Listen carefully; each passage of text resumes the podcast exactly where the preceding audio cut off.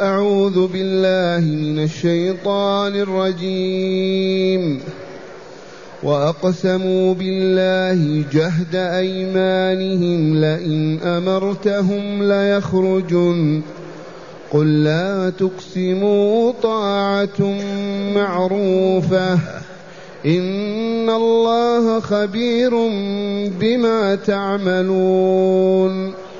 قل أطيعوا الله وأطيعوا الرسول فإن تولوا فإنما عليه ما حمل وعليكم ما حملتم وإن تطيعوه تهتدوا وما على الرسول إلا البلاغ المبين وعد الله الذين آمنوا منكم وعملوا الصالحات ليستخلفنهم في الأرض ليستخلفنهم في الأرض كما استخلف الذين من قبلهم وليمكنن لهم دينهم الذي ارتضى لهم وليبدلنهم وليبدلنهم من بعد خوفهم أمنا. يعبدونني لا يشركون بي شيئا. ومن كفر بعد ذلك فأولئك هم الفاسقون.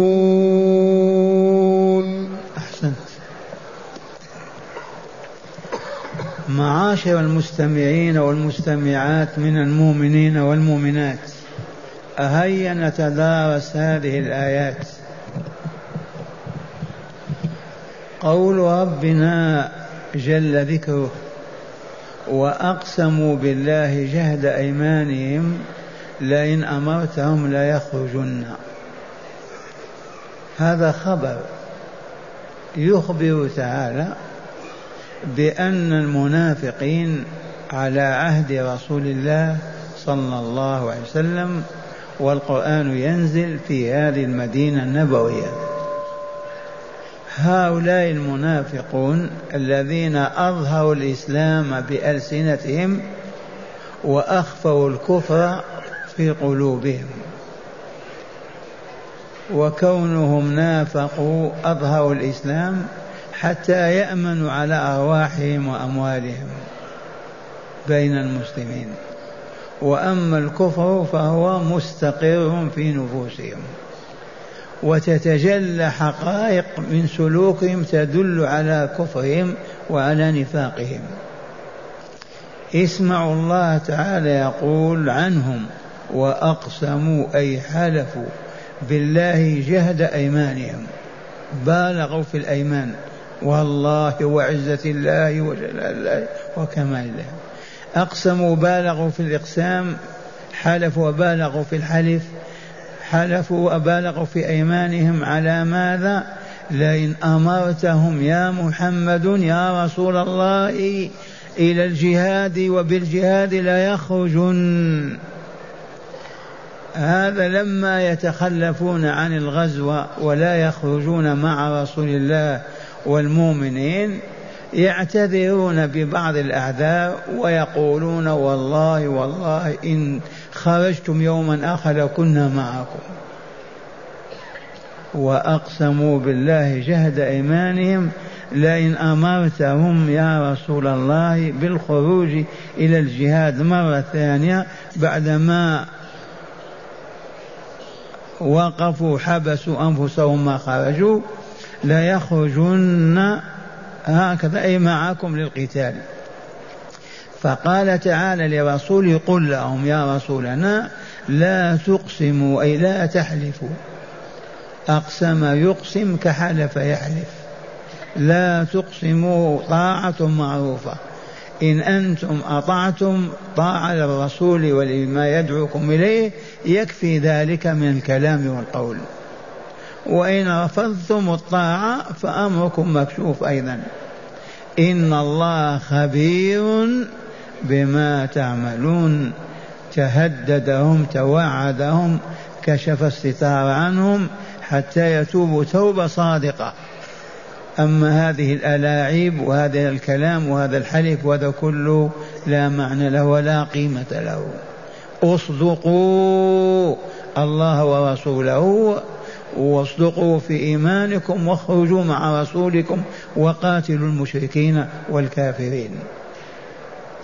ثم قال تعالى لرسوله قل لهم قل أطيعوا الله وأطيعوا الرسول. وقد عرفنا أن طاعة الله وطاعة الرسول هي العبادة التي تعبدنا الله بها. فمن رفض طاعة الله أو طاعة الرسول كفر. ما هو بمؤمن؟ ما عبد الله عز وجل. الله تعالى يطاع في أوامره فيما افترض على عباده من العقائد والأقوال والأفعال والصفات. وطاعة الرسول فيما يأمر به ويبين للناس من الهدى والسنن. قل لهم أطيعوا الله وأطيعوا الرسول. فإن تتولوا والتاء محذوفة للتخفيف فإن تتولوا عن ذلك عن الطاعة فإنما عليه ما حمل أي على رسولنا ما حمله الله من تبعة الدعوة وبيان الطريق للناس.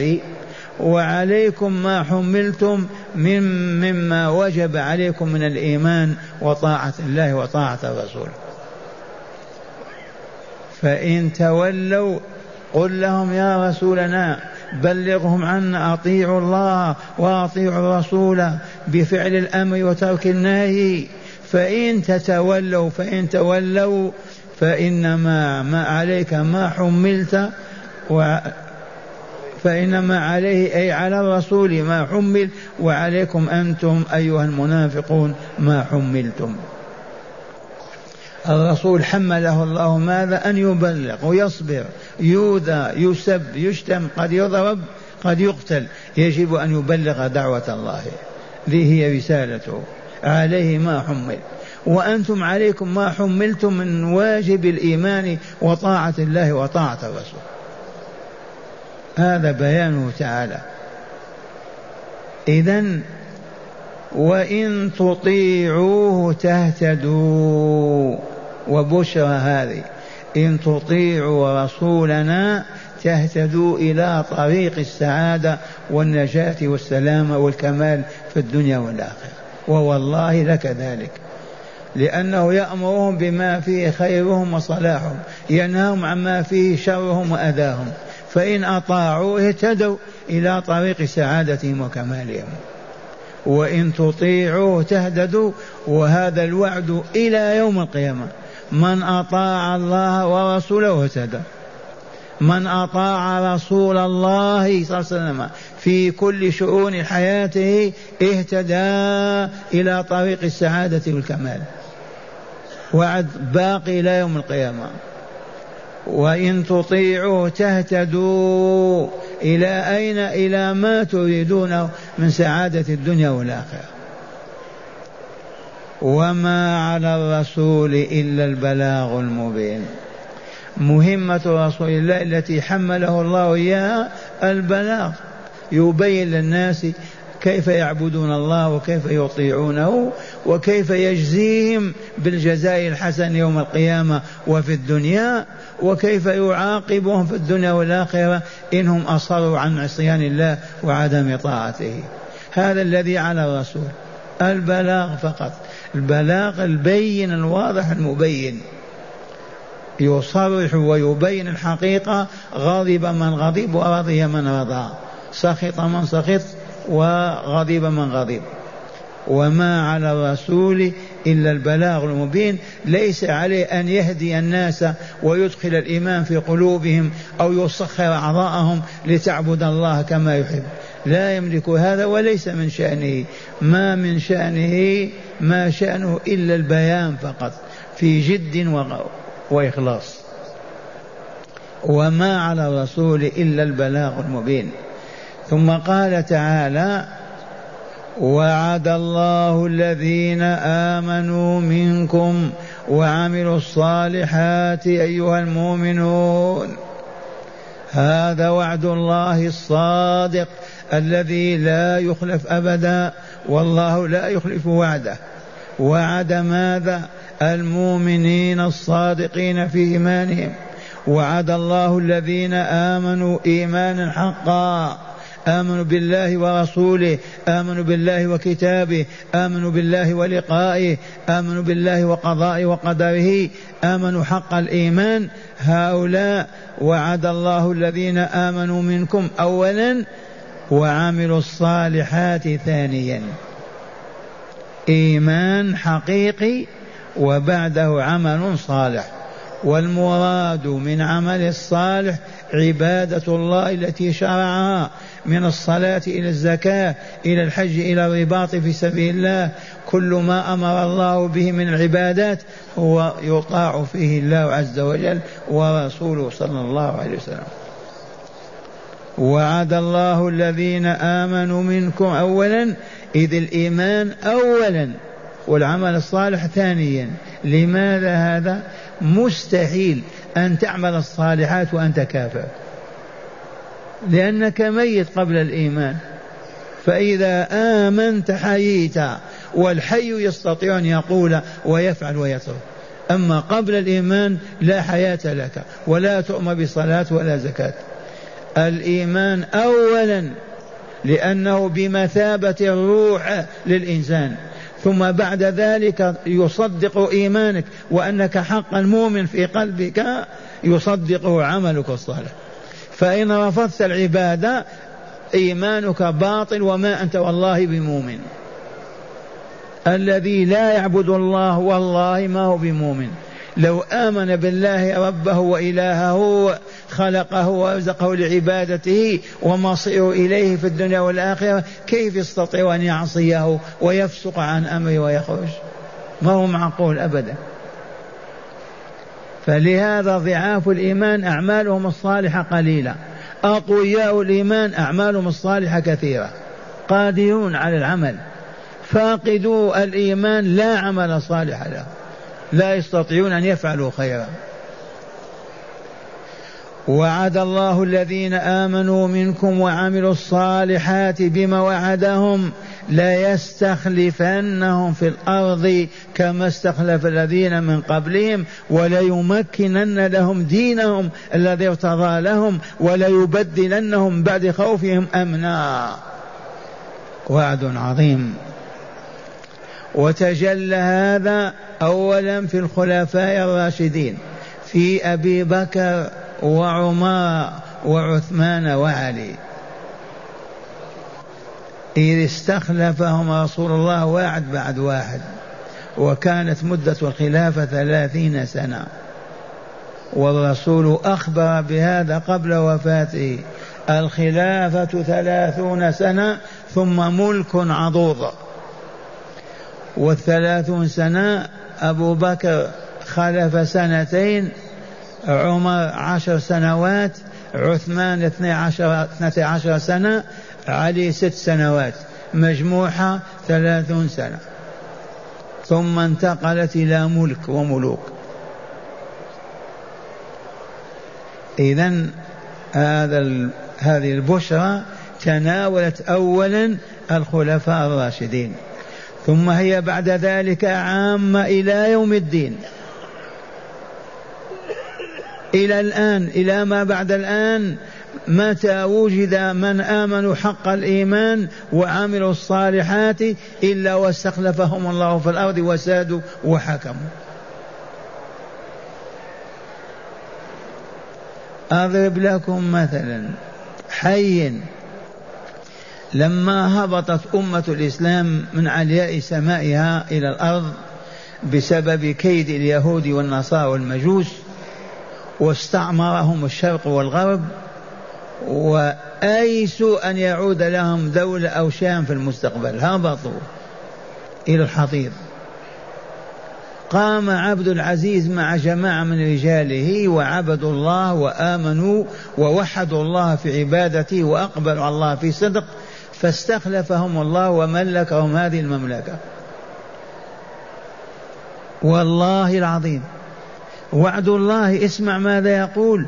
وعد الله الذين آمنوا منكم وعملوا الصالحات. وعدهم بماذا؟ لا يستخلفنهم في الأرض. يحكمون ويسودون. كما استخلف الذين من قبلهم. بنو إسرائيل دولتهم في فلسطين كانت أعظم دولة. واستخلفهم. بعدما كانوا مشردين تائهين فكانت دولة سليمان دولة عالمية بعد التشريد والهبوط لكن آمنوا وعملوا الصالحات عادت إليهم دولتهم. كما استخلف الذين من قبلهم. هذا أولا وليمكنن لهم دينهم الذي ارتضاه لهم ويصبحون يعبدون الله بالدين الحق الذي هو الإسلام. وتم هذا والله ما هي إلا خمس وعشرون سنة ربع قرن. والإسلام في فارس وعاصمتها وفي بلاد الروم. خمس وعشرين سنة. تم وعد الله وإلا لا؟ وليمكنن لهم دينهم الذي كان يحارب من كل إنسان ويكفر به كل إنسان. تمكن وأصبح سائدا وأصبح الناس يعبدون الله به في الشرق والغرب والشمال والجنوب. وليمكنن لهم دينهم الذي ارتضى لهم. ما الدين الذي ارتضاه الله لعباده الإسلام لا اليهودية ولا النصرانية ولا المجوسية ولا البلشفية.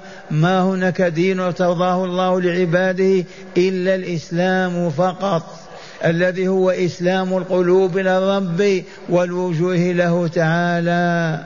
فمن أسلم قلبه لله فأصبح قلبه لا يتقلب إلا في طلب رضا الله وأسلم وجهه لله فلا يقبل بوجه على صنم ولا حجر ولا إنسان ولا ولا أمله رجاؤه ورحمته خوفه أمل كله في الله ذلكم هو المسلم الذي أسلم الشيء أعطاه أسلم يسلم إذا أعطى الشيء أسلمت أنت وجهك وقلبك لله بمعنى دخلت في الإسلام وليمكنن لهم دينهم الذي ارتضى لهم. وأخبر النبي صلى الله عليه وسلم لا تقوم الساعة حتى يبلغ هذا الدين ما بلغت الشمس.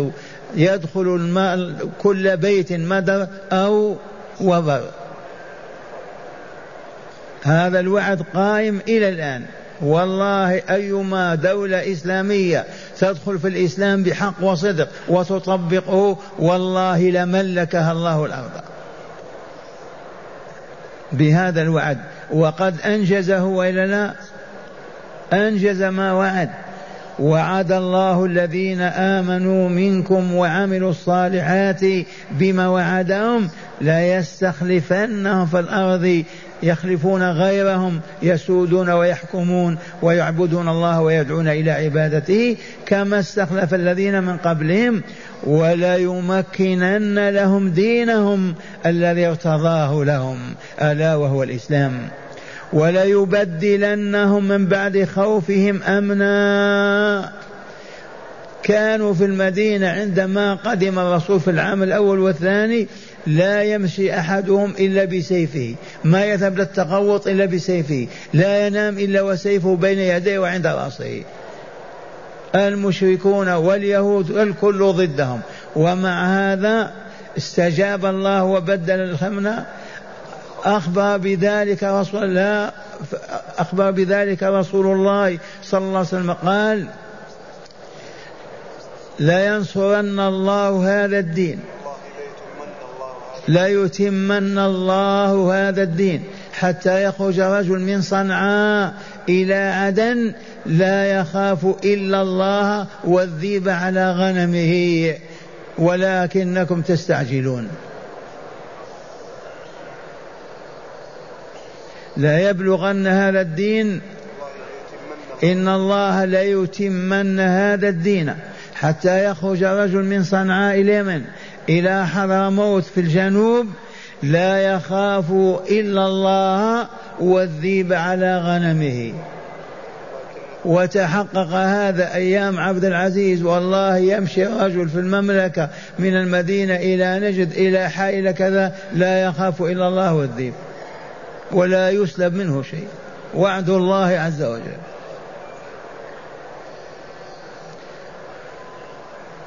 وليبدلنهم من بعد خوفهم أمنا.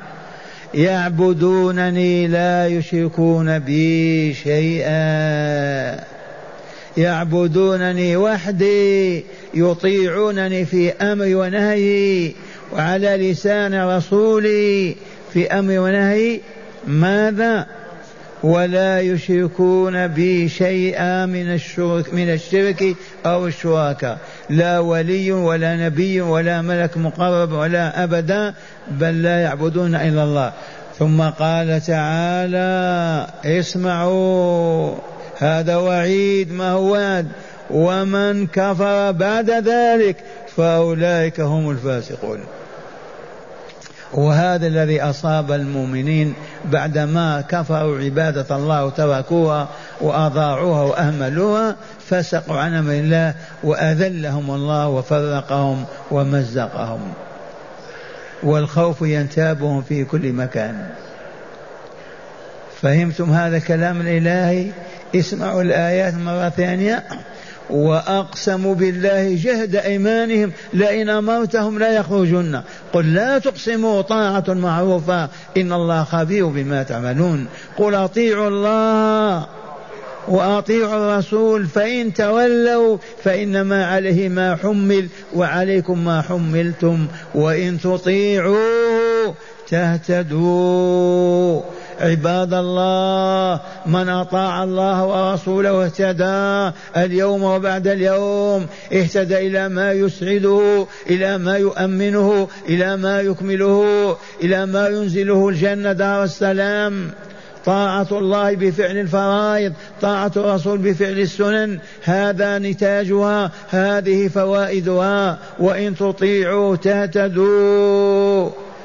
وما على الرسول إلا البلاغ المبين وقد بلغ والله ووصل. ثم جاء الوعد الإلهي وعد الله الذين آمنوا منكم وعملوا الصالحات. وعدهم بماذا؟ لا يستخلفنهم بالدولة والسلطان والحكم. ليستخلفنهم في الأرض كما استخلف الذين من قبلهم وليمكنن لهم دينهم الذي ارتضى لهم وليبدلنهم من بعد خوفهم أمنا. يعبدونني لا يشركون بي شيئا ومن كفر بعد ذلك وجحد وأنكر وترك أمر الله فأولئك هم الفاسقون والعياذ بالله تعالى. فهمتم عن الله هذا كلام؟ هكذا يجب أن يقرأ القرآن في مساجدنا في بيوت ربنا كل يوم طول العام. ما يعيش المسلمون على الجهل لا يجلسون جلسة كهذه في العام مرة والعياذ بالله. كيف يعلمون؟ والله ما تشاهدون من الظلم والفسق والفجور والكفر والهبوط والسقوط في آدابنا وأخلاقنا. والله ما له سبب إلا الجهل بالله وبآياته. أقسم بالله. لعلي واهم الدليل القاطع أيما قرية ادخلها واسأل من أصلحكم. يقولون فلان تجده أعلمهم بالله ولقائه. والله العظيم. من أفجركم تجد أجهلهم بالله ولقائه. لا نشك في هذا. إليكم شرح الآيات من الكتاب مرة ثانية تأملوها مع زيادة. يقول الشارح غفر الله له لكم ورحمه وإياكم معنى الآيات ما زال السياق الكريم سياق الآيات وحديث الله في ذكر أحوال المنافقين فأخبر تعالى عنهم بقوله وأقسموا بالله جهد أيمانهم أي أقسموا للرسول صلى الله عليه وسلم مبالغين في ذلك حتى بلغوا غاية الجهد. قائلين لئن أمرتنا بالخروج إلى الجهاد لنخرجن معكم.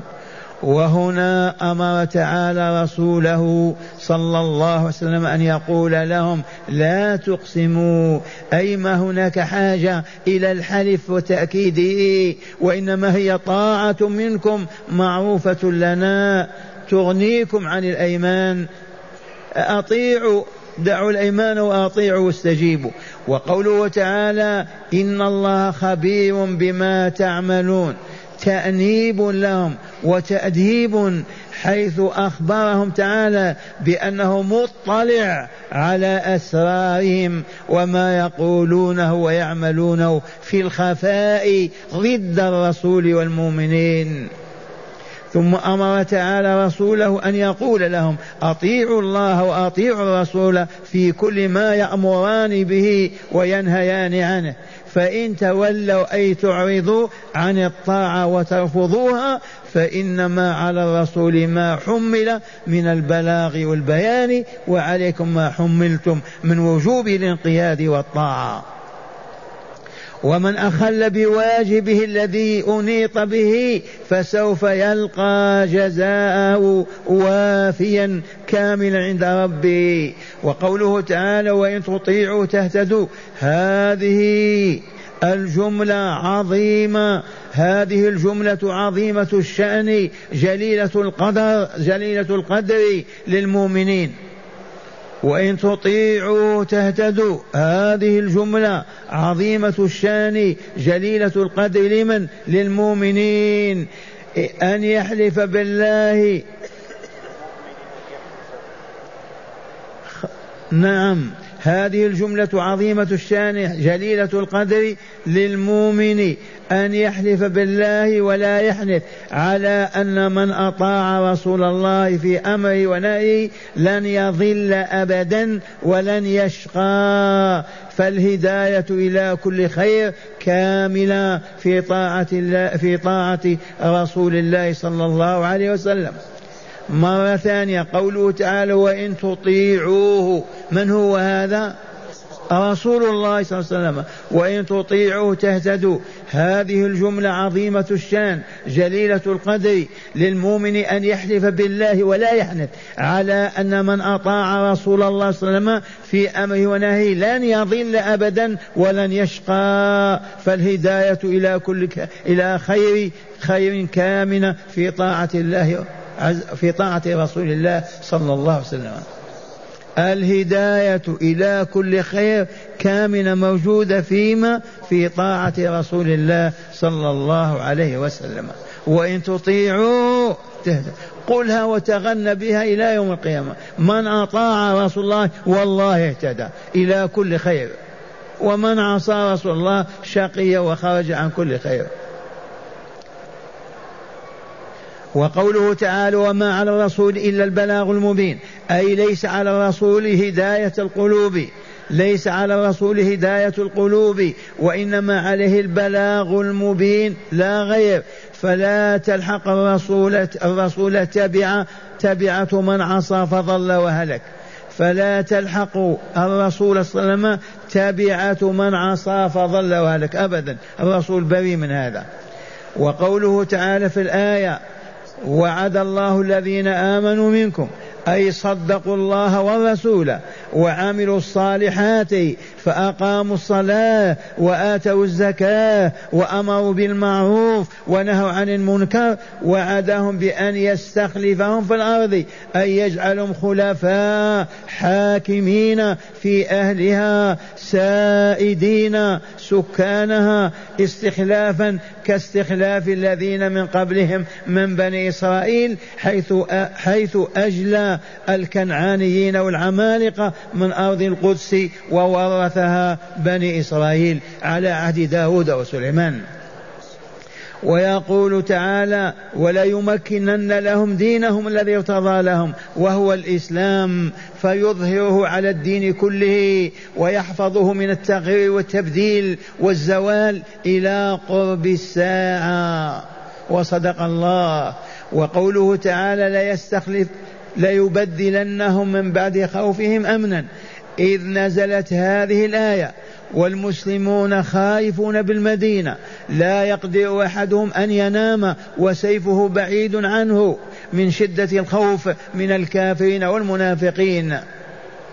وتألب الأحزاب عليهم ولقد أنجز تعالى لهم ما وعدهم فاستخلفهم وأمكن لهم و وبذلهم وبدلهم بعد خوفهم أمنا فلله الحمد والمنة. وقوله تعالى يعبدونني لا يشركون بي شيئا.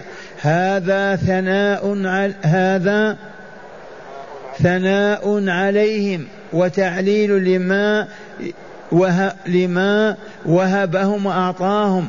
يعبدونه لا يشركون به شيئا. وقد فعلوا وما زال وما زالت بقاياهم من الصالحين إلى اليوم يعبدون الله وحده ولا يشركون به شيئا. اللهم اجعلنا منهم اللهم اجعلنا منهم واحشنا في زمرتهم.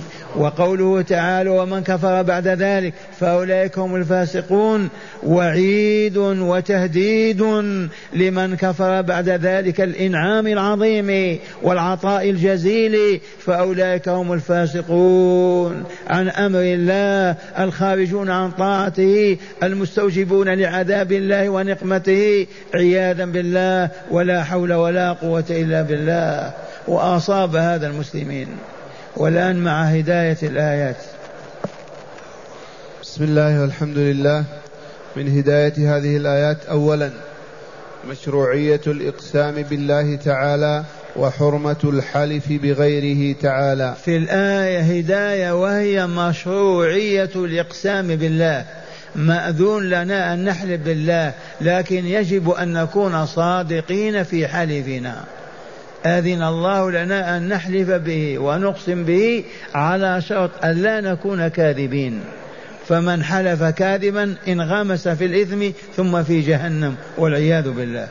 حرمة الحلف بغيره. ثانيا حرمة الحلف بغير الله. ما دام أذن في الحلف به حرم ونهى الحلف عن الحلف بغيره. ولهذا الرسول على المنبر يقول ألا إن الله ورسوله ينهيانكم عن الحلف بغير الله فمن كان حالف الحب بالله أو ليصمت. ثانيا عدم الثقة في المنافقين لخلوهم من موجب الصدق في القول والعمل وهو الإيمان. ثانيا من هداية الآيات التي تدارسناها. هداية وهي عدم الثقة في المنافقين. يجب أن لا نثق في المنافق. إن قال لأنه يقول بلسانه وهو عازم على العمل بخلافه بقلبه.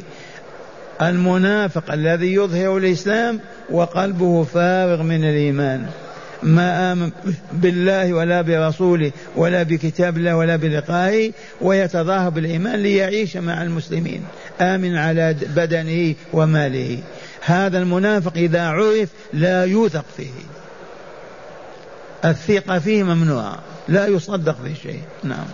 ثالثا طاعة رسول الله موجبة للهداية لما فيه من سعادة الدارين ومعصيته موجبة للضلال والخسران. من هداية هذه الآيات كما عليتم. طاعة رسول الله صلى الله عليه وسلم في الأمر والنهي موجبة لسعادة الدنيا والآخرة. ومعصيته وعدم طاعته موجبة أيضا للخسران في الدنيا والآخرة.